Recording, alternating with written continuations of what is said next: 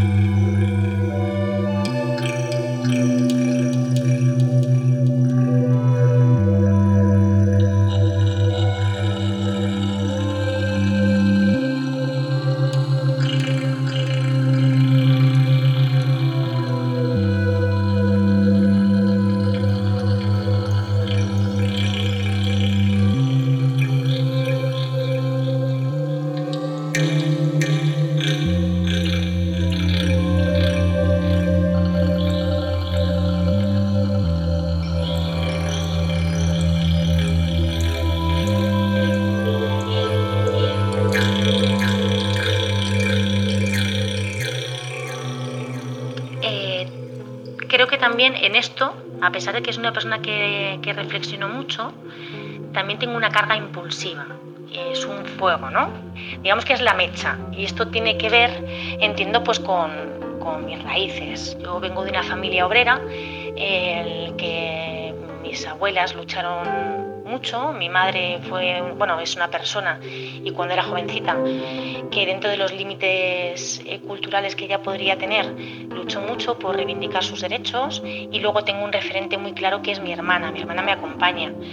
Eh, mi hermana desde pequeñita era una mujer, eh, yo creo que bastante sensible y bastante inteligente y tenía muy clara, era una persona muy rápida en tener claro cuál es cuáles eran los motivos para ser disidente y cuál, e, cuál era el lugar que ella quería ocupar en el mundo. A mí me costó un poquito más, porque era la pequeña y entonces por este temor que yo podía tener al conflicto, bueno, pues yo mis impulsos los conocía y los hacía cuando no me veían. y luego ya con la edad y a partir de la adolescencia y gracias a mi hermana, pues yo creo que he ido como, como eh, confrontándome mucho más. Eh, en este momento, por ejemplo, yo lo que, lo que estoy buscando también es un espacio propio, ¿no? Porque eh, en el teatro, por las mujeres a las que he conocido, nos cuesta mucho eh, generar unos espacios propios, un, lugar en el que poder contar desde un lenguaje, un lenguaje, un código, las realidades que nosotras vemos. Y mi pulsión ahora mismo, en lo que yo estoy, Flavio, es en en poder comunicar. Eh, no soporto haber vivido tres años siendo testigo de las injusticias que están viviendo un montón de mujeres en la capital de España, en Madrid, que se supone que es una ciudad eh, bueno, que con, con ciertos conceptos de ciudadanía asentados, con unos derechos sociales ya adquiridos. Tengo que aprender a usar este aparato. Bueno, te contaba que yo también nací en un barrio, un barrio metalúrgico, al lado de una fábrica gigantesca, como en aquellos años, con miles y miles de obreros que fabricaba aceros para toda Sudamérica. Ahí trabajaba mi padre como empleado y nosotros y dos familias más éramos la única, yo como hijo de clase media, eh, entre obreros de distintas provincias de Argentina e inclusive tuve una lo que acá se llama madre de leche, me dio la teta una mujer que era la esposa de un obrero de la fábrica y todos la llamaban la negra. Yo después la conocí eh, de niño, una mujer fabulosa, así que bueno, de ahí viene un poco mi historia de he tenido más de una madre y, mucho más de un padre. Y bueno, cuando nos vamos de ahí, la vida cambió absolutamente. Empecé a conocer el centro, que no me gustó, y después la escuela secundaria, que fue formidable. No la terminé, era pésimo estudiante porque militaba en la izquierda y mi cabeza no estaba para estudiar, pero conocí docentes y tuve amigos y amigas eh, maravillosos. Era una escuela modelo, una escuela experimental. Y bueno, Después la vida me presentó otros escenarios que los tomé, me hice obrero metalúrgico y ahí sí que mi vida cambió, tenía 18 años, empecé a vivir solo, vivía en una habitación con gente que no me hablaba, pero, pero que fue toda una experiencia y, bueno, era bajo dictadura esos años. Eh, así que hice muchas cosas solidarias con mucho cuidado porque desaparecía y torturaban a mucha gente. De hecho, a un compañero mío lo masacraron y lo metieron en el auto y le prendieron fuego. Y fue terrible para mí. Así todo seguía unos años más. Hasta que pasó la dictadura. Eh, bueno, eh, obvio que todo eso me marcó para siempre. La cuestión de la solidaridad con otras personas. Y entiendo que este estar de acuerdo con no aceptar eh, los límites que nos ponían la jerarquía socioeconómica tenía mucho que ver eh, poder expresarse, y está todo el mundo de acuerdo en esto, en mi barrio, tenía que ver con las raíces heredadas en España por el franquismo, en el que nosotros en nuestras familias, todos mis amigos y amigas del barrio, escuchábamos las historias del franquismo de nuestras familias y digamos que estaban divididos en dos grupos, eran dos bandos, los eternos bandos de los que aún hoy se sigue hablando. Era como que con el franquismo se relacionaba a las personas con dinero, a las personas con posibilidades, a las personas que estaban en una posición muy elevada y que tenían poder. Y luego estaba en el otro lado, pues la gente pobre, la gente que tenía una ideología de izquierdas, eh, la gente que luchaba, la gente que estaba más cercana a la, a la libertad. Y bueno, y ese dolor estaba y está aún en el imaginario de, las personas, ¿no? de mi generación. Por eso ahí el discurso está muy formado, porque son muchos años hablando sobre esto y ahí sí está formado. En lo que te he contado de, mis lugares como mujer, eh, creo que se habla menos o se acepta menos, aunque ya, ya un poco más que hace unos años pero también estuvo en marchas con cientos de miles de personas y se me paraban los pelitos del brazo, de la cabeza. Me faltaba el aire de emoción y se me caían las lágrimas. Y confío en que eso tiene una oportunidad que no es sencilla y que ansío que vuelva. Como también ansío que vuelva las cosas nada pequeñas de la vida cotidiana, del día a día, del pasar de las horas eh, con otras personas con las cuales eh, la poesía, el cine, la música, las ideas, las historias sean tan comunes como el aire, sean tan naturales y presentes como nuestro cuerpo todo el tiempo. Nuestro cuerpo diciendo, sintiendo. Y, bueno, decir que es muy importante saber que va a haber unos cuantos días más de, estos decires. Abrazo, Ana. Abrazo. Hay una cosa que me, que me llamó mucho la atención, que es lo que habla sobre la soledad y que conecta mucho con algo, con un mensaje que también me dio otra persona hace ya unos años. Esto de que la soledad pues eh, no vale para, para mucho, creo que apuntabas algo así. Yo conocía en mi trabajo a un señor que estaba muy malito y me acuerdo que, que yo en aquel momento decía todo el rato que la soledad era necesaria, ¿no? Pues para que una persona se conociera a sí misma y, y demás. Y este señor me cambió, me dio un giro porque me miró y me dijo con una tranquilidad y una certeza absoluta, según su punto de vista, que la soledad no valía para nada. Entonces, desde entonces, eh, pienso eso, que la soledad hace que incluso seamos menos, yo en mi caso, ¿no? quizá menos disidentes, que eh, hace como daño, hace como pupa y además quita, roba cosas que, que no tienen que desaparecer. Prefiero, por tanto, usar la, la palabra intimidad, que sí, que me reconozco como tú en una persona que necesito espacios de intimidad, pues para colocar las cosas, para relajar la energía, para reflexionar, para no escuchar ruido. Y eso sí nos gusta a ambos, por lo que, por lo que estoy escuchando en ese cansancio con la disidencia, me es eh, inevitable pensar que yo también creo que he pasado por allí de manera diferente. Yo, mira, al contrario, bueno, de una manera diferente, nací en los años 80, pero aquí en, en España, en Madrid, en un pueblo de Madrid, y mm, nací en el llamado mundo de las oportunidades. Eh, pues los imagínate, los años 80, lleno de ruido, de alcohol, estaba la heroína por las calles. Probablemente estés escuchando ahora un helicóptero, que están pasando mucho por, por aquí, con todo este asunto del, coronavirus y todo esto.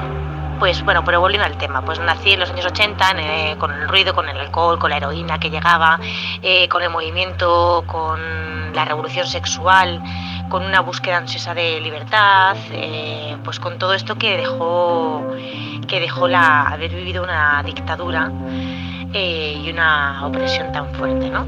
Y en esas nací yo, como un montón de gente y amigos y amigas. Entonces, lo que yo pienso es que hubo un cambio demasiado rápido.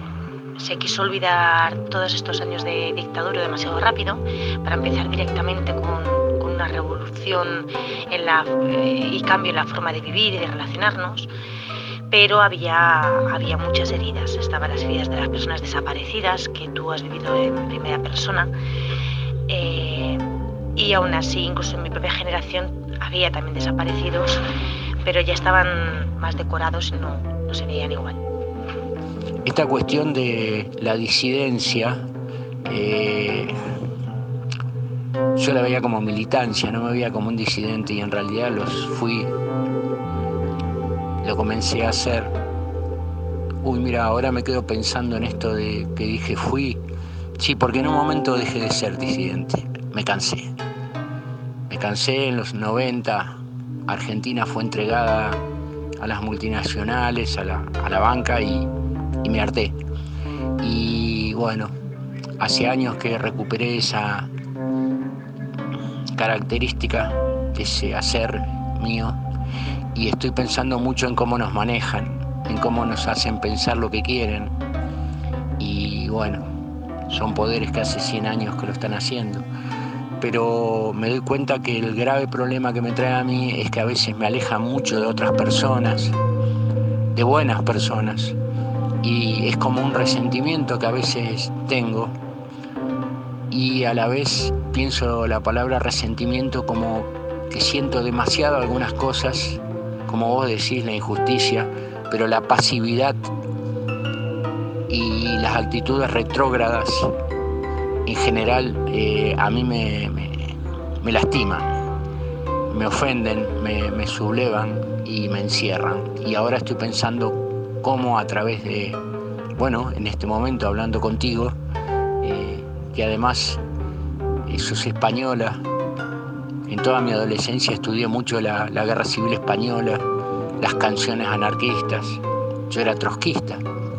Eh, mi pequeño juego humano, de ser humano, de este hombre, este tipo que está sentado aquí mirando la montaña, en un lugar bellísimo donde hay demasiadas injusticias, pero a la vez donde yo quiero un poco de alegría, de felicidad, de creatividad.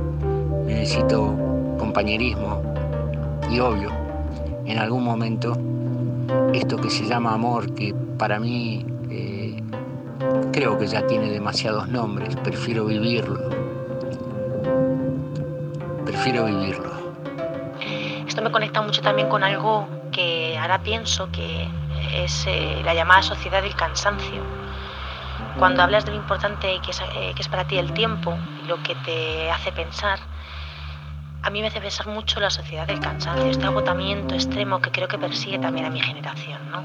Para mí también como de, como de haber arrancado algo, ¿no? Como de amputación por todos los desaparecidos que ha habido en nuestras familias y por todas estas heridas no sanadas.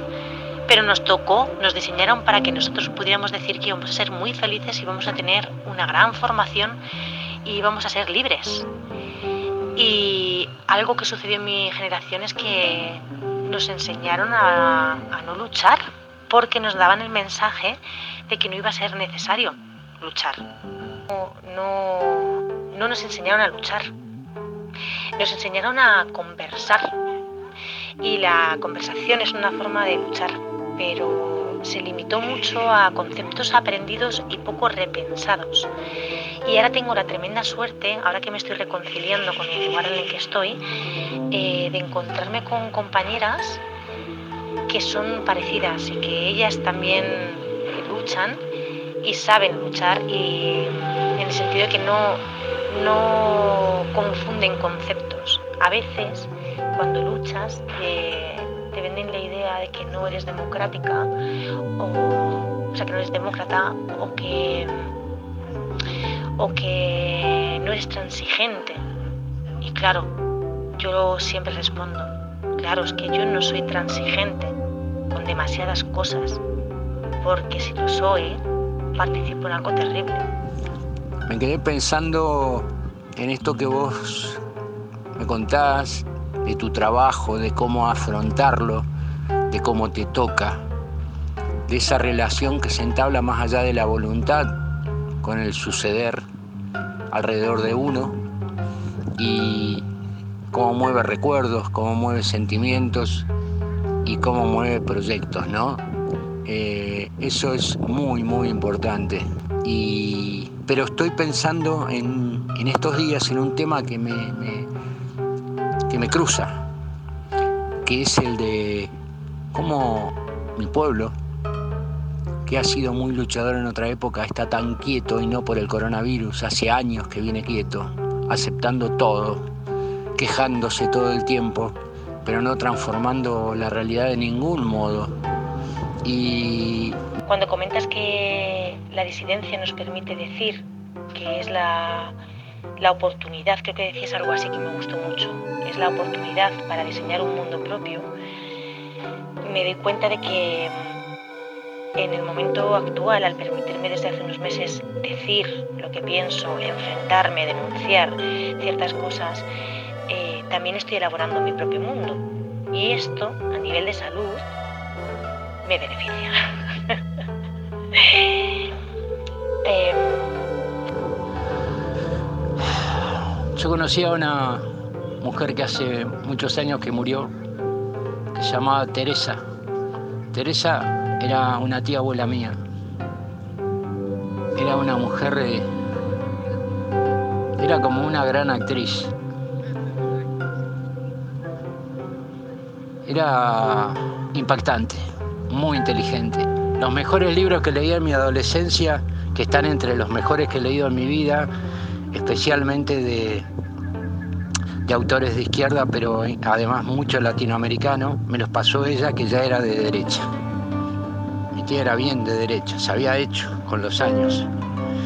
Había sido una de las primeras secretarias ejecutivas en una gran empresa argentina, una empresa del acero donde yo 30 años, 40 años después trabajé. Y era famosa porque era una mujer muy valiente, era aguerrida, inteligente y... ¿Cómo se llama? Y, y cuando se casó dejó todo eso, dejó el trabajo. Y yo digo, ¿cuánto va a haber que desandar, que deconstruir no solo para la descolonización grande de estos países colonizados donde vivimos, sino eh, cuánto hay que desandar y deconstruir de esta educación familiar este, y de los contextos de aquellos tiempos y de estos tiempos, donde hay líneas, raíces que continúan que son imperecederos. Toda mi existencia ha estado conectada inevitablemente a personas y sistemas de poder que me gritaron, que me tocaron o agredieron cuando yo intentaba evolucionar con un instinto propio. Pues, por ejemplo, novios que dan por hecho lo que tienes que hacer, eh, tanto en el plano personal como emocional y sexualmente, o cuando eres niña y, tiernecita y, quieres hacer algo, pero te dicen que no puedes hacerlo, o que no puedes llorar, o este tipo de, cosas que están constantemente bombardeando nuestras vidas, eh, mi vida. En mi vida hay dolor, hay amputaciones por todo esto que te cuento, pero también hay una búsqueda y, una rebelión para que no gobiernen en mí. Irremediablemente han gobernado y diariamente estoy en esa batalla de intentar que así no sea. Pero bueno, estoy abajo de los árboles mirando la cordillera de los Andes, viendo la gente pasar en una pequeña avenida de pueblo, que también es la ruta, la famosa ruta 40. Y todo el tiempo en la memoria tenía esa niña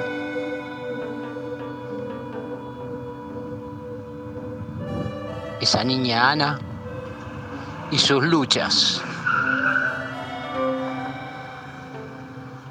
Hay algo que no quería decir. Ana, a veces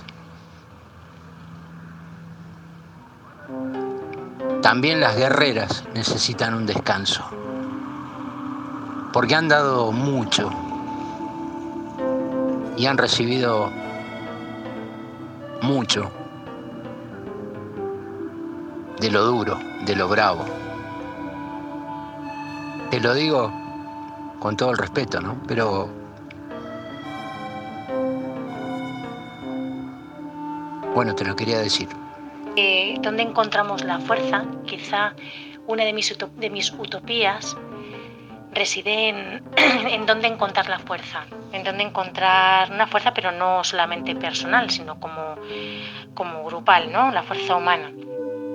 Y creo que está en el contacto, para mí por lo menos. Y estar cada vez más distante del otro, de las personas, y fíjate que en los audios anteriores hablábamos mucho de, de la soledad y de lo que ello implica pues me doy cuenta de que esta distancia que tenemos ante las personas nos vuelve cada vez más vulnerables y nos debilita tanto el espíritu como los cuerpos, ¿no? Esto está siendo tremendo. No digo que haya sido lo, no creo que sea la peor época, por supuesto, pero está siendo muy difícil, sobre todo por lo que tiene que ver con, con esto yo que llevamos eh, eh, desde hace meses que tiene que ver con la distancia de seguridad, que no puedes abrazar a seres queridos que estén enfermos y que no puedes relacionarte ni conectar con las otras personas. Para mí la utopía reside en buscar en que eso no, en que eso no suceda. Pues esta nueva realidad de pronto está siendo terrible porque nos está aislando muchísimo. Insisto que no es una crítica a, o sea, no, estoy cuestionando ni siquiera si es la, mejor opción o no. Lo que critico o lo que a mí me asusta y en lo que centro mi utopía es en que no podemos, no podemos distanciarnos, no podemos aislarnos porque eso no, no, no, nos puede hacer bien. Entonces yo me encuentro con un montón de conversaciones con amigos y con amigas que están eh, pasando unas crisis muy fuertes, pues porque han tenido que cerrar sus negocios, porque igual han tenido que retornar a casas de familiares. Eh, la falta de perspectiva, la falta de contacto para poder quedar, para poder charlar. Y en mi utopía el contacto tenemos que construirlo. Tiene que estar. Entonces, en esta nueva realidad, considero que la utopía eh, y mi realidad tiene que ser que tenemos que participar. Yo cuando escuché por primera vez esto de que era una nueva, una nueva realidad, vuelvo a insistir, pues pensaba que era algo que íbamos a construir y de pronto fue, ha sido todo como muy fraccionado, ¿no? De golpe todo se mueve de pronto hay mucha más distancia entre todas las personas, de pronto las rutinas que teníamos desaparecen, no sabemos hacia dónde, hacia dónde vamos. Entonces yo eh, creo que la utopía en, en este momento, en esta tarde, la dirijo hacia que podamos construir esta nueva realidad y podamos participar en ella. En estas crisis gigantescas que dan la impresión de que abren eras, en general el poder gana mucho más dinero, se concentra más y domina mejor.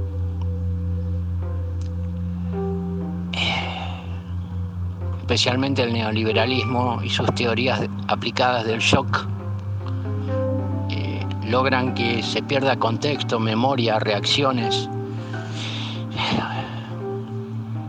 espíritu cooperativo, organizacional. De todos modos, sé que por abajo de los titulares de los diarios y por detrás de las imágenes de televisión o de la pantallita, muchos millones y millones y millones de seres humanos hablan. No lo tengo que ver, lo sé. Hablan entre ellos y se preguntan, ¿qué nos va a pasar? ¿Qué me va a pasar a mí? ¿Qué le va a pasar a, a mi hijo, a mi hija? ¿Qué le va a pasar a mis amigos, a mis amigas?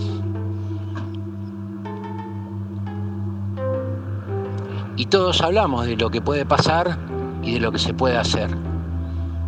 Mucha gente tiene el sueño de, pensar en otro tipo de forma de vida, de modo de vida, de filosofía de vida, ecológica, sintiendo a la tierra, recuperando todas las, suturas después de haber arrancado pedazos de vida y de cultura de pueblos de los que ya queda muy poca gente, y aunque quede muchísima gente, han sufrido una pérdida cultural terrible, terrible, terrible. Pienso en las utopías. En este momento, desde un lugar emocional.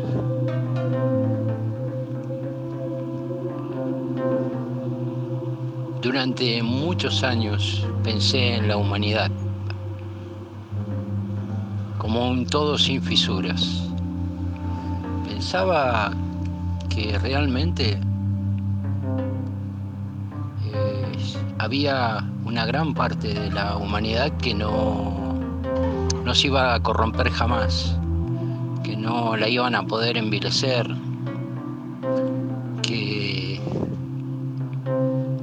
humanidad yo veía la idea de un pueblo gigantesco, un pueblo.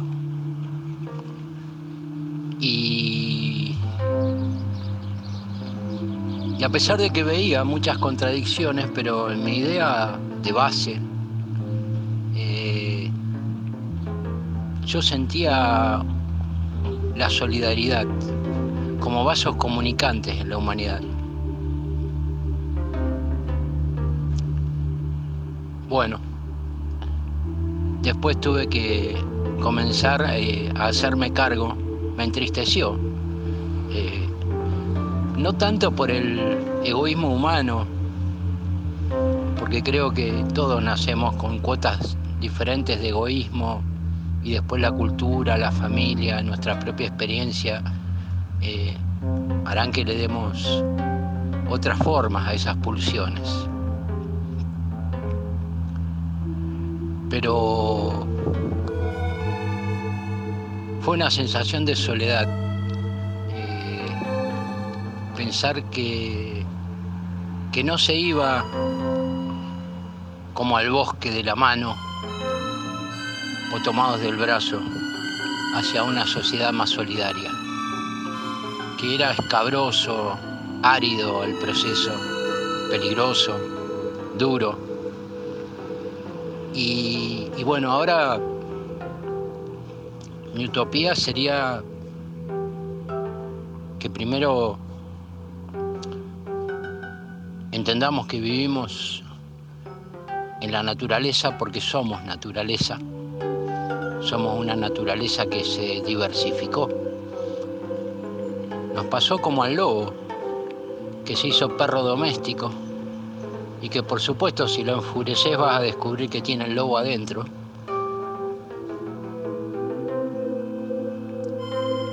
Pero ya no es un lobo, aunque aúlle. Y creo que a nosotros la humanidad nos pasó eso.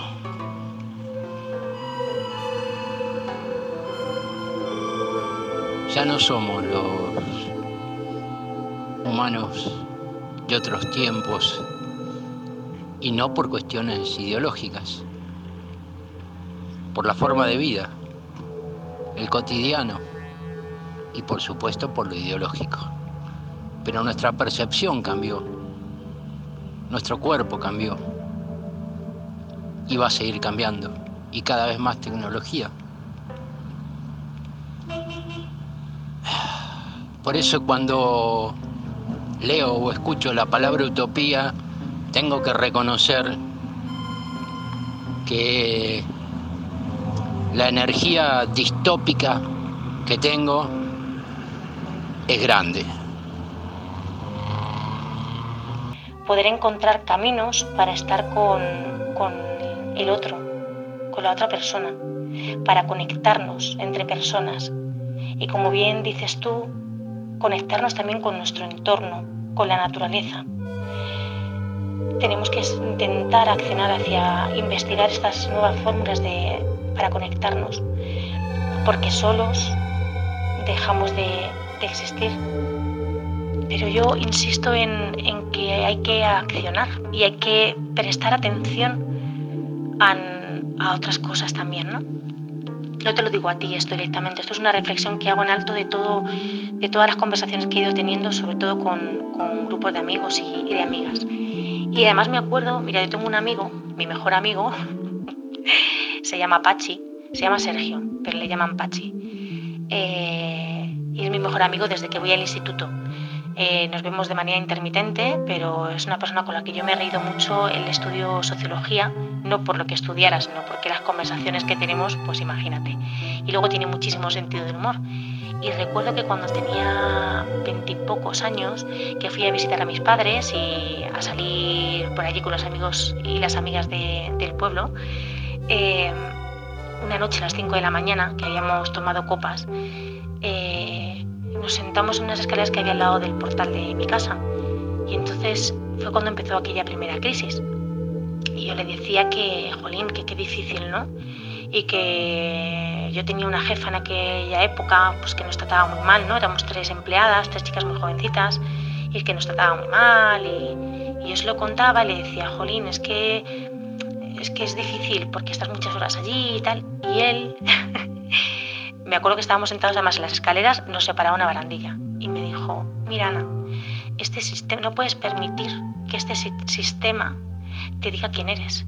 Y me dijo, mira, yo llevo sin trabajar, no sé si lleva cinco meses sin trabajar, y la identidad laboral parece que te da como una identidad, una razón, o sea, te da un, un nombre, ¿no? Para ti mismo incluso. Y decía, pero tengo que entonces darme cuenta de que este sistema lo que me está diciendo es que yo no valgo para nada, pero yo sí valgo para mucho. Y hay que sobreponerse al sistema. Creo que la mayor dificultad que tengo es poder imaginar el futuro. Creo que algo que leí hace muchos años, me leí todo un libro, lo único que me quedó una frase que era algo así como que el caos se organiza en los bordes. Yo creo que estoy en un borde. no quiero hacerme el trágico. Prefiero ironizar, pero creo que estamos en un borde donde día a día vamos a ver qué otro mundo hay. Ese otro mundo no va a ser de mejoras. Y no creo que todos participemos para que las haya. Creo que hay una parte que funciona como zombie.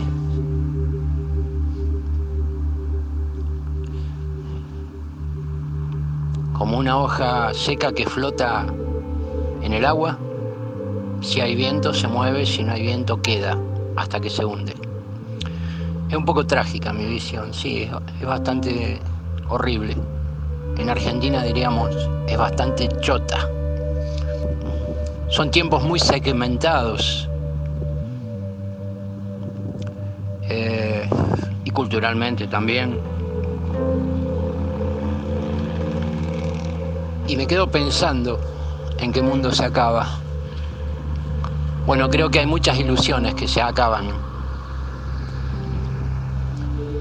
Que hay muchas formas de vivir que se acaban. Pero la verdad que si algo el ser humano puede hacer es inventar otras formas, otros modos, otras herramientas vitales. Pero no es un proceso sencillo. Y de todos modos, te aclaro que no lo tengo claro. Sí, poder crear, pero ya no digo una obra de arte, sino crear eh, nuevas realidades, pero en la que nosotros y nosotras estemos activos y activas. Mm, mi utopía tiene que ver con encontrar esos caminos, esos lugares en los que podamos ser parte activa en la construcción de una nueva realidad. Porque si no, estamos perdidos.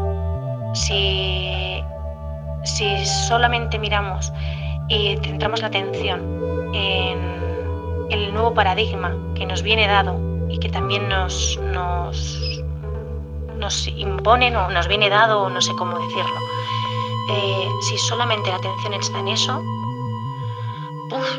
eso, eso es peligroso. Así que por ahí, por ahí reside mi, utopía, ¿no?